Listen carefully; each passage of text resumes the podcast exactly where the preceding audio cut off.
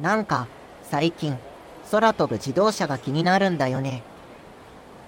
そうなんだね。空飛べたら渋滞とかないじゃない。でも、どこでも飛んでいいわけじゃないよね。そうか、自宅の上とか飛ばれたら嫌だよね。多分、飛べるレーンというか、ルートは限られるよ。そうしたら、空飛ぶ自動車の渋滞もあるのか。それも迷惑な話だよね。ガス欠とかなったら、墜落しそうだね。雪国でホワイトアウトしたら、どこ飛んでるかわからないよな。うーん、なんだか大変そうだね。まあ、免許もこれまでの自動車とは違うだろうしな。そうか、教習所とかできるのかな？そうだな。駐車場とかどうするんだろうね。よく考えたら、空飛ぶ自動車って、自動車じゃないよね。そうだよね。大型のドローンだからね。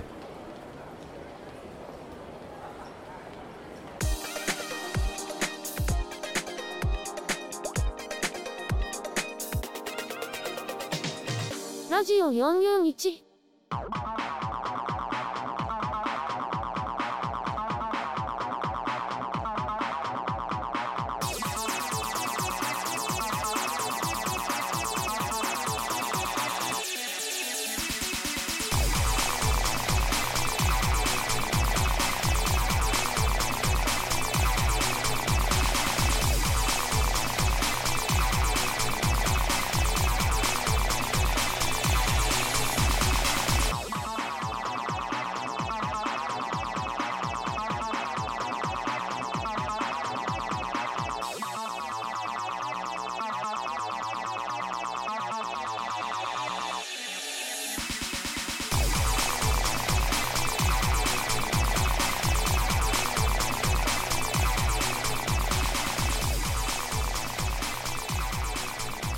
ェブのリペアやレストアなど、ネットのビジネスコンテンツをお手伝いする、オフィス441の制作提供で、スタンド FM、 Spoon、 Spotify、iTunes、Amazon Music で配信しています。なので、パソコンでも、スマホでも、音楽アプリからでもお聴きいただけます。今週も聞いてくれてありがとう。いつも通り、どうでもいいようなことをダラダラとお伝えしていきます。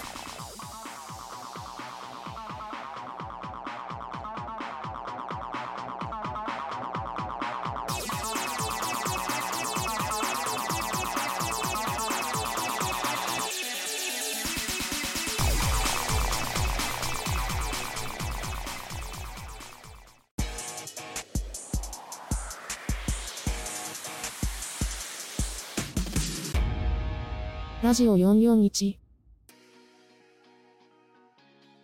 それでは、ミミちゃんのニュースコーナーです。今回はどんなニュースですか？最初は、ツイッターの話題からです。まず、ツイッターが、広告収入をユーザーと分配するそうです。へえ、広告収入がもらえるんですか？そうなんです。実際には、返信スレッドに表示される。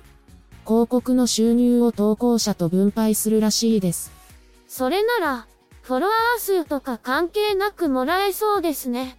ただし、広告収入が分配されるのは、ツイッターブルー加入者で、収入の分配率など、詳細は公表されていません。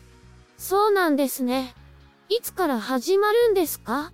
すでにスタートしているそうですが、日本でも利用できるかどうかは不明です。それが使えれば、実質、ブルーの料金が割引になるので、ちょっと嬉しいですね。続いては、先週もお伝えしたツイッターの API についてです。そうでした。API が利用できなくなったんですよね。先週は、そこで終わっていたんですが、実は、無料 API を利用できなくして、悪質なボットを排除するだけでなく、有料の API を月100ドル程度で、提供するそうなんです。有料で、API が使えるんですね。突然の発表で、API を使っている企業や個人の混乱や批判が広がっていましたが、イーロン・マスク氏が、無料 API は、ボットを使った詐欺師や、意見を操縦する者に悪用されている。として、検証プロセスを導入し API を有料化することを発表したんです。なるほど。単に有料にするだけでなく、しっかり検証してくれたら安心ですね。悪質なボットの排除されることを期待したいですね。そして次は2月2日頃からツイッターで大量の凍結が発生した話題です。そうだったんですね。その後、3日の深夜には凍結が解除されたようです。実際には、入り申し立てを行ったアカウントの凍結解除が、3日から始まったみたいです。解除されたのなら、一安心ですね。アカウントがなぜ凍結されたのか原因は不明で、外部サービスと連携により自動投稿がスパムと判断されるようになったのではないかと言われています。最後は、米上院議員が TikTok をアプリストアから追放するよう、Apple と Google に対して要請した話題です。一部ネットニュースなどで話題になってましたね。以前から TikTok の懸念が指摘されていましたが、今回、米国のマイケル・ベネット上院議員が、Apple と Google に対してアプリストアから TikTok の削除を要請したんです。実は、TikTok の中国スタッフが au のユーザーデータにアクセスできる。と証言があり、国家安全保障上のリスクの懸念が高まっている。と考えられています。そんなに大変な事態なんですか ?TikTok の親会社である中国バイトダンスは、中国の法律により、諜報活動を支援するために内部データを政府に渡すことを要求される可能性があるそうです。そうなんですか。TikTok の広報担当者はこうした主張を否定し、反論しています。しかし、昨年、連邦通信委員会は、ファーウェイや ZTE といった中国企業のネットワーク機器の承認を禁止しています。今後、米国のアプリストアから TikTok がなくなるかもしれませんね。今週もためになる話題をありがとうございます。来週もよろしくね。80s, 80s, 80s, 80s, 80s, 80s, 80s, ラジオ。続いては、80s ラジオのお知らせです。この配信は、ボスの三十郎が AWA ラウンジで配信している音楽とトークの配信で AWA の会員じゃなくても誰でも聞くことができるんですよ。毎週火曜日と木曜日、土曜日の夕方に10時から23時頃までの配信です。ラウンジで共有する音楽は80年代だけでなく2000年までの20世紀の楽曲です。今週の火曜日は80年代ドラマにです。そして木曜日は USA60s1。あとは土曜日 UK60s1 をお届けします。さて、続いては海外向け音楽ラジオジャパンフェスラジオのお知らせです。月曜日から金曜日の午前9時からシティポップやアイドルをノンストップで配信します。昼間にちょっと BGM が欲しい時にお聴きください。それでは、今週もリスナーの皆さんをお待ちしてます。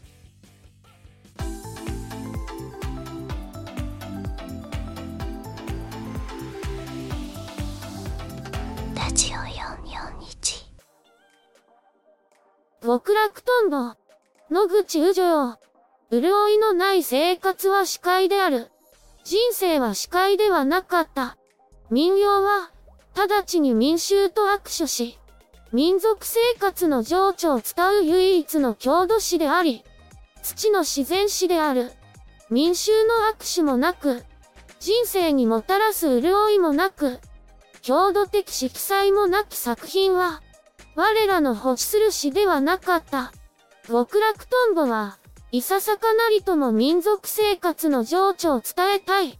我が小民謡集である。民謡は、心読みの詩ではない。耳の詩である。音楽である。本州には元織長代、中山新平漁師の作曲による作品が多い。藤井清水氏の作曲による作品も十数編ある。その他、柳田貞、室崎金月漁師の作曲、佐藤千夜子街23条の作曲による作品も数編加えてある。心の枯渇は民謡によって救われ、民衆の感情も民謡によって救われるのである。民謡は社会強化の上にも強い力を持っていたのであった。民謡は限られた階級文芸ではない。土の上の詩人によって発見される民衆の詩である。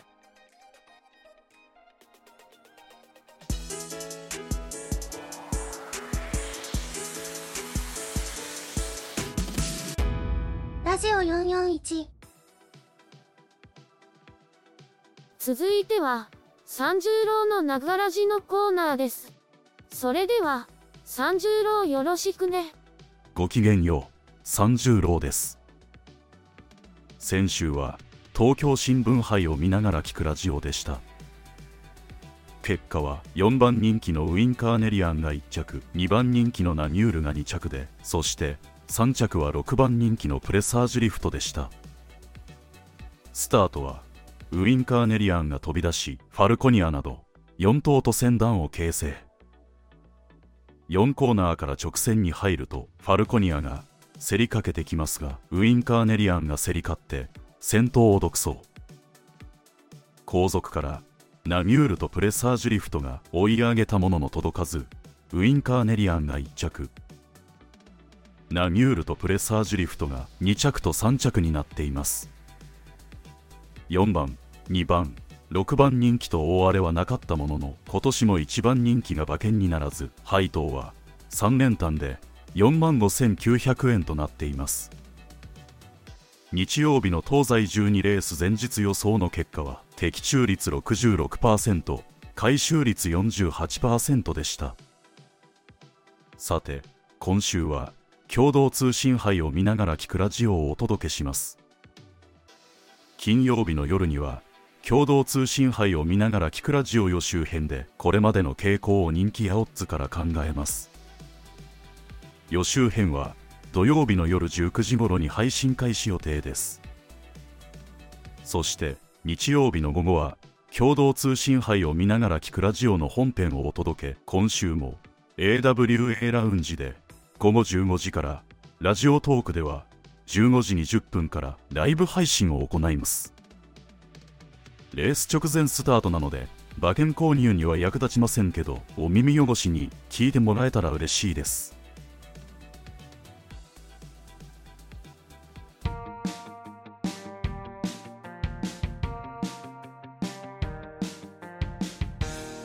ジオ441ラジオ441、パーソナリティのアメリです。続いては、アメリのウィークリーのコーナーです。先週は、寒い日が多かったかな。週末は暖かかったかも。うんと、この音声配信は、なんとか、予定通りに配信できてるんだけど、やっぱり、動画版は遅れちゃうみたいね。今週も、できるだけ早くアップしたいんだけど。ちょっと待っててね。そうそう。先週の動画版は、ちょっとだけ、再生数が高かったんですよ。なんでなのかな？もっと、たくさん再生されたら嬉しいんだけど。あとはね、三十郎のライブ配信なんだけどさ。なんか、AWA ラウンジは人が少なくて、イベントがない時なら、誰でもリアルタイムランキングで1位になれそうなんですって。でもね、1位になっても、リスナー少なきゃ意味ないじゃん。って言ってました。リスナーが少ないといえば、ウェーブのバーラウンジも人少ないんだけど、今月から会員専用配信の試験運用を始めるそうです。もしかしたら、ウェーブからバンされるかもしれないけど、そうしたら、また新しい企画を考えるそうです。今月は、少しずつ、スケジュールを戻していきたいみたいだけど、時間かかるみたいだから、気長に待っててね。さあ、今週も頑張りましょう。